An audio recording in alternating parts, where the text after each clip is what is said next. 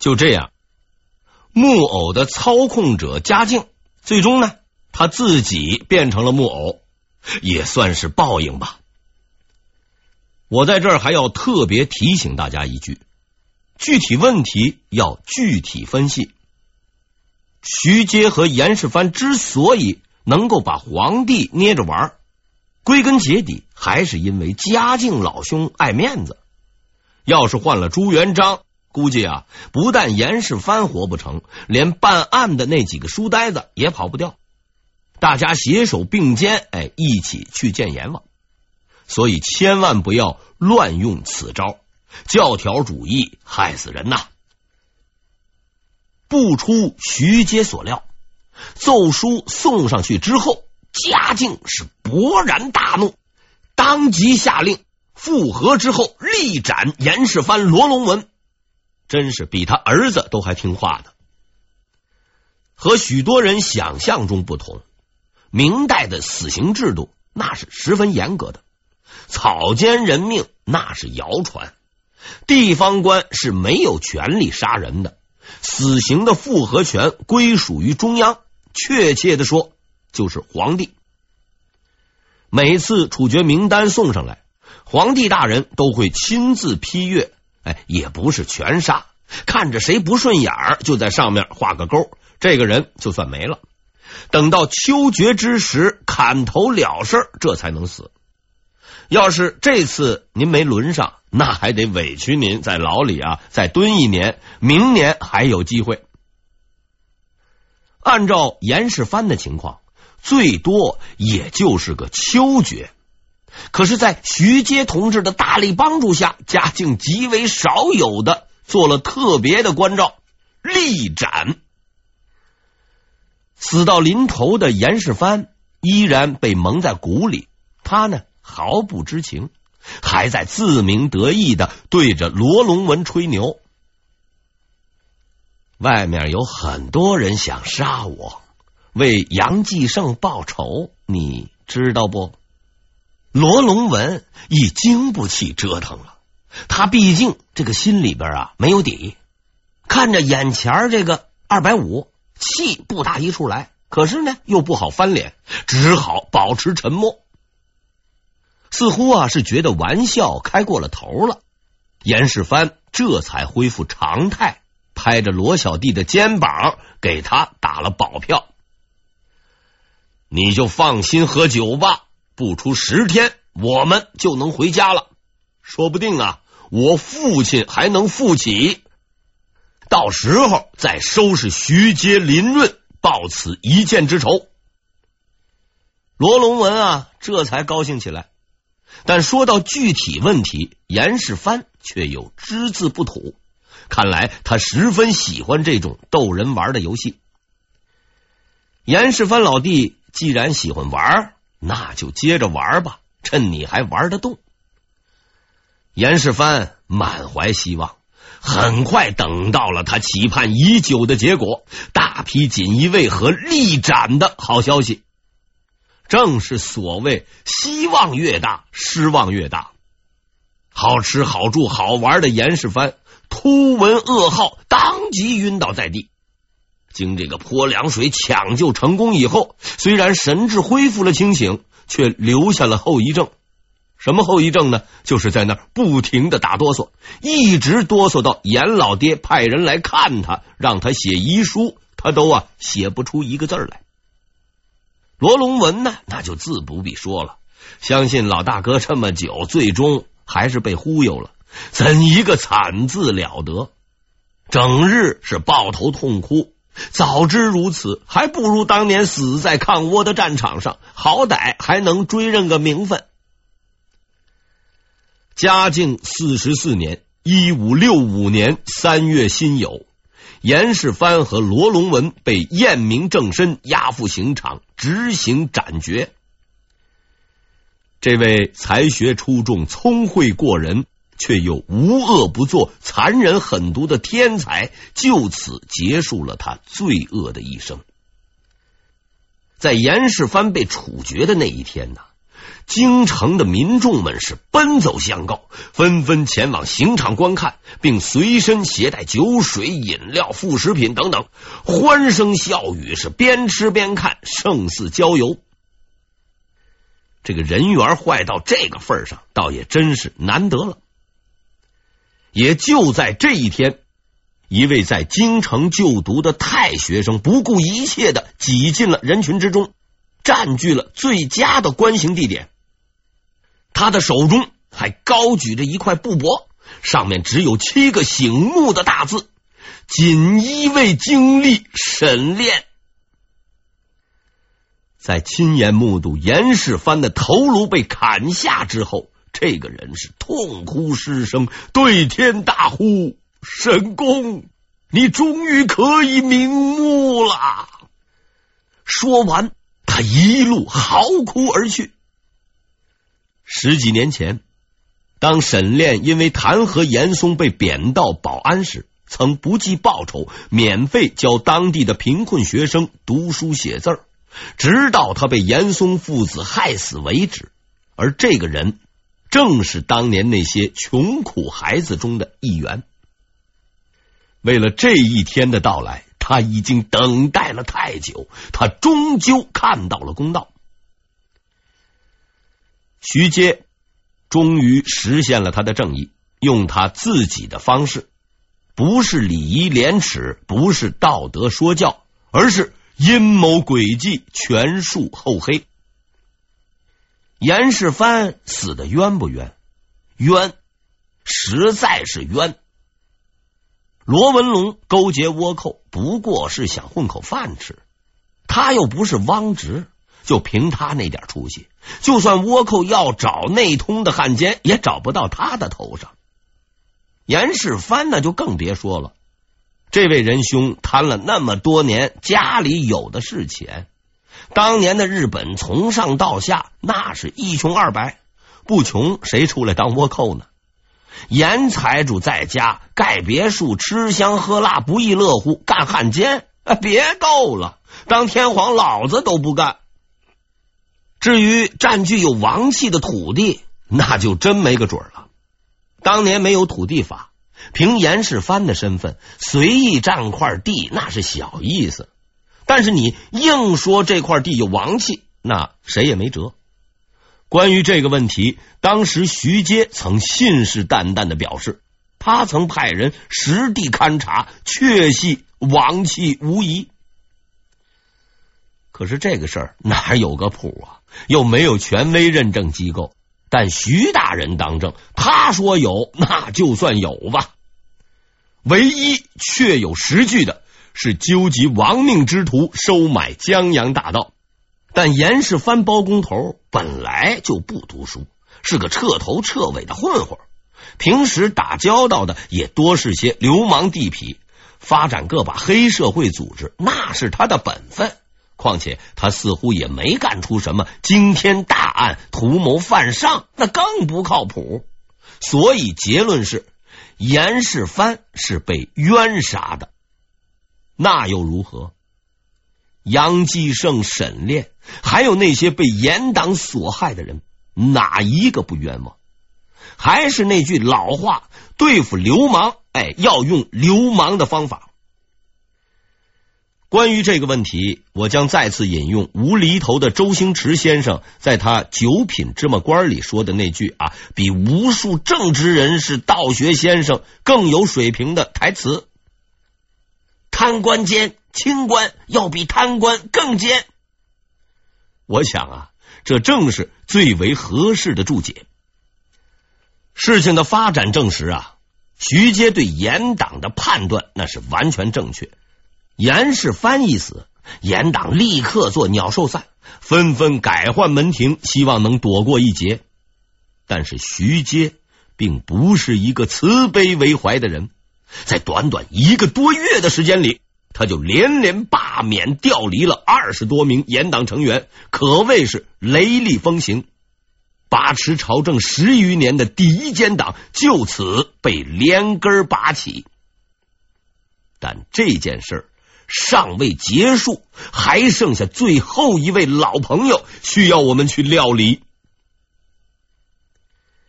严嵩的家终于被抄了。事实证明，他这么多年来，虽说国家大事没怎么管，捞钱却是不遗余力。据统计，从他家抄出了黄金三万余两，白银三百万两，名人书画珍奇异宝不计其数。光抄家就抄了一个多月，连抄家的财务清单都被整理成书，后来还公开刊印出版，取名《天水冰山录》，成为了清代的畅销书。严嵩至此才彻底绝望，儿子死了，爪牙散了，家境也不管了，他终于走到了人生的末路。而面对着忙碌的抄家工作人员，这位仁兄在沮丧之余，竟然又提出了一个要求。严嵩表示，因为家里的仆人多，所以呢，他希望啊能够留点钱给自己做遣散费发放。看着这个一脸可怜的老头，抄家官员于心不忍，便把这个要求呢。上报给了徐阶，建议满足他的要求。徐阶想了一下，便一字一句的说出了他的回答。我记得杨继盛的家里没有仆人，现在是祈求慈悲的时候了吧？那么夏言被杀之时，慈悲在哪里？杨继盛、沈炼被杀之时，慈悲在哪里？不出一兵一卒，任由蒙古骑兵在城外烧杀抢掠、无恶不作之时，慈悲又去了什么地方？严嵩就此净身出户，孤身一人回到了老家。这里曾经是他成功的起点，现在又成为了失败的终点。所谓兴衰荣辱，不过一念之间。胜利再次到来，而这一次是如假包换、童叟无欺的胜利。十几年的潜心修炼，十几年的忍耐，在愤怒与仇恨、诡计与公道中挣扎求生的徐阶赢了。从奸党满朝到一网打尽，他凭借自己的毅力和智慧，逐渐扳回了劣势，并将其引向了这个最后的结局。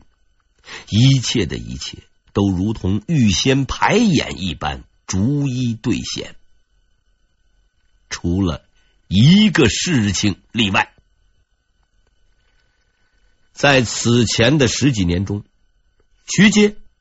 曾经无数次在心中彩排，反击成功后应该如何把严嵩千刀万剐？但当这一天真的到来时，他却改变了之前的打算。看着黯然离去的严嵩，徐阶的心中萌发了新的想法：不要杀他，也不能杀他。自嘉靖初年得罪张聪被贬时起，三十多年来，徐阶从一个刚正不屈、直言上谏的愤青，变成了圆滑出世、工于心计的政治家。但在他的个性特点中，有一点却从未变过：有仇必报。十几年来，他对严嵩的仇恨已经是深入骨髓。现在是报仇的时候了。面对这个罪行累累的敌人，他决心用另一种方式讨还血债，一种更为残忍的方式。严嵩，你罢官抄家，妻死子亡，但这还不够。还远远不足以补偿那些被你陷害、残杀，以致家破人亡的无辜者。我不会杀你，虽然这很容易。我要你眼睁睁的看着身边的亲人一个个的死去，就如同当年杨继盛的妻子那样。我要你亲眼看着你曾经得到的所有一切，在你眼前不断的消失，而你却无能为力。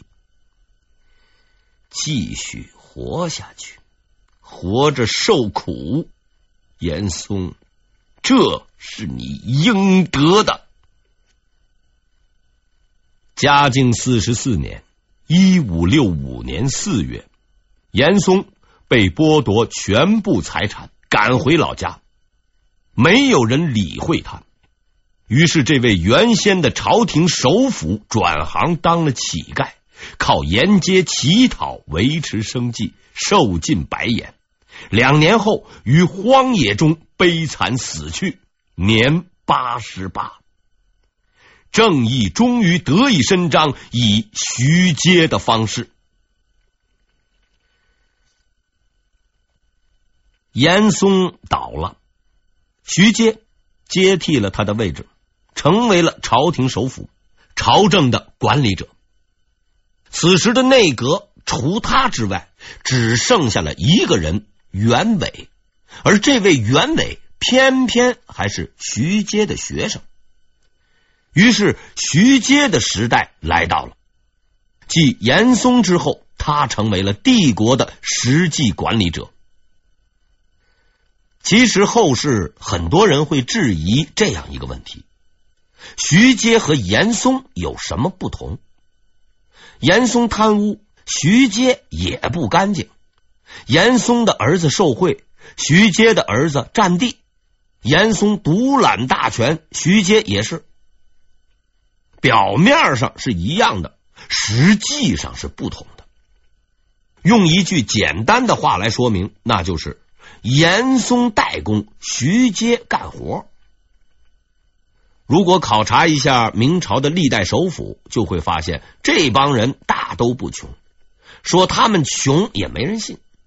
要单靠死工资，估计啊早就饿死了。所以呢，多多少少都有点经济问题，什么火耗啊、兵竞啊、探镜啊等等等等吧。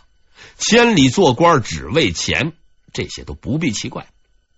但徐阶是干实事的，与严嵩不同。他刚一上任，就在自己的办公室挂上了这样一块匾：“以微服还主上，以政务还诸司，以用舍行赏还公论。”而他确确实实做到了。在严嵩的时代，大部分的官职分配都只取决于一个原则：钱。由严世蕃坐镇。什么职位收多少钱，按位取酬，诚信经营是恕不还价。徐阶废除了这一切，虽然他也任用自己的亲信，但总的来说还是做到了人尽其用。正是在他的努力下，李春芳、张居正、殷正茂等第一流的人才得以大展拳脚。在严嵩的时代。除了个别胆儿大的言官们，已经不敢多提意见了。徐阶改变了这一切。他对嘉靖说：“作为一个圣明的君主，你应该听取臣下的意见，即使他们有时候不太礼貌，你也应该宽容。这样言路才能放宽，人们才敢于说真话。”嘉靖呢，听从了他的劝告。于是唾沫再次开始横飞，连徐阶本人也未能幸免。但是与此同时，贪污腐化得以揭发，弊政得以纠正，帝国又一次恢复了生机与活力。徐阶是有原则的，与严嵩不同。严大人为了个人利益，可以不顾天下人的死活，可以抛弃一切廉耻去迎合皇帝。这种事情，徐阶也做过，但那是为了斗争的需要。现在是让一切恢复正常的时候了。嘉靖想修新宫殿，徐阶告诉他，现在国库没有钱给你修。嘉靖呢，想继续修道服丹，徐阶告诉他，那些丹药都是假的，道士也不可信。您呐，还是歇着吧。甚至连嘉靖的儿子景王死了，徐阶的第一个反应都不是哀悼，而是婉转的表示：我虽然悲痛，却更为惦记这位殿下的那片封地。既然他已经挂掉了，哎，那就麻烦您下令把他的地还给老百姓。反正空着也是空着，多浪费呀！对于这种过河拆桥的行为，嘉靖虽然不高兴，却也无可奈何。他看着眼前的徐阶，这个人曾为他修好了新宫殿，曾亲自为他炼丹，曾无条件的服从于他。但现在他才发现，这个性格温和的小个子，并不是绵羊，却是一只披着羊皮的狼。道长虽然觉得自己上了当，却是没有办法。严嵩已经走了，所有的朝政呢，都要靠这个人来管理，想退个货都不行，只好任他随意的折腾。绝对的权力产生的不仅仅是绝对的腐败，还有绝对的欲望，也是永远无法满足的欲望，这才是一切祸患的起始。严嵩所以屹立数十年不倒，贪污腐败横行无忌，正是因为嘉靖有着无尽的欲望，而严嵩恰好是一个无条件的迎合者。现在徐阶出现了，他虽然也曾迎合过，但那不过是伪装而已。他真正的身份是制衡者，很多人并不清楚。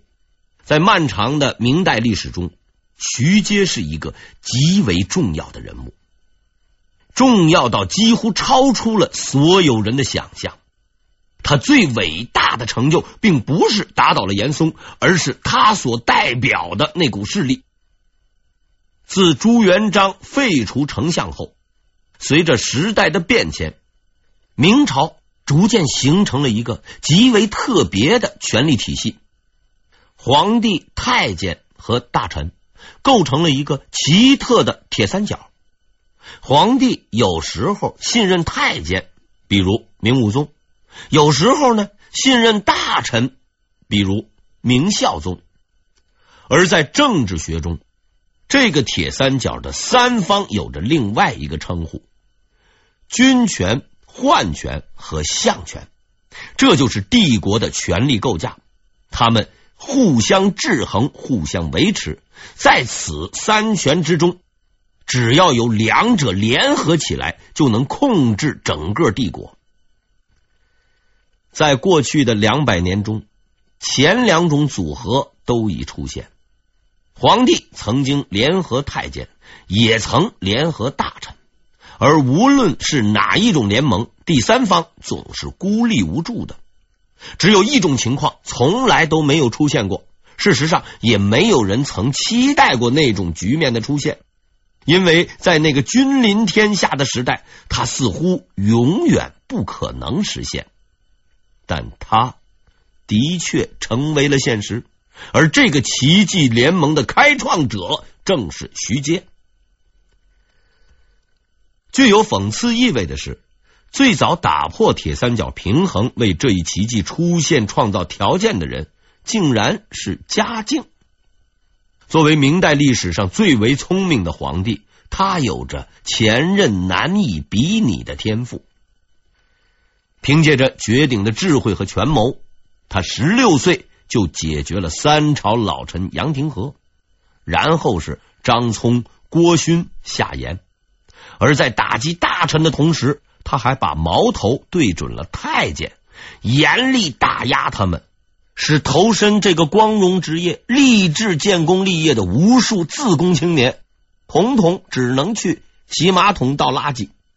纵观整个嘉靖朝四十余年，竟然没有出过一位明太监，这在明朝可谓绝无仅有。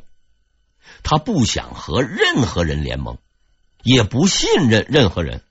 他相信，凭借着他自己就能控制整个帝国，而他所需要的只是几个木偶而已。一切都如此的顺利，帝国尽在掌握之中。直到他遇上了严嵩和徐阶。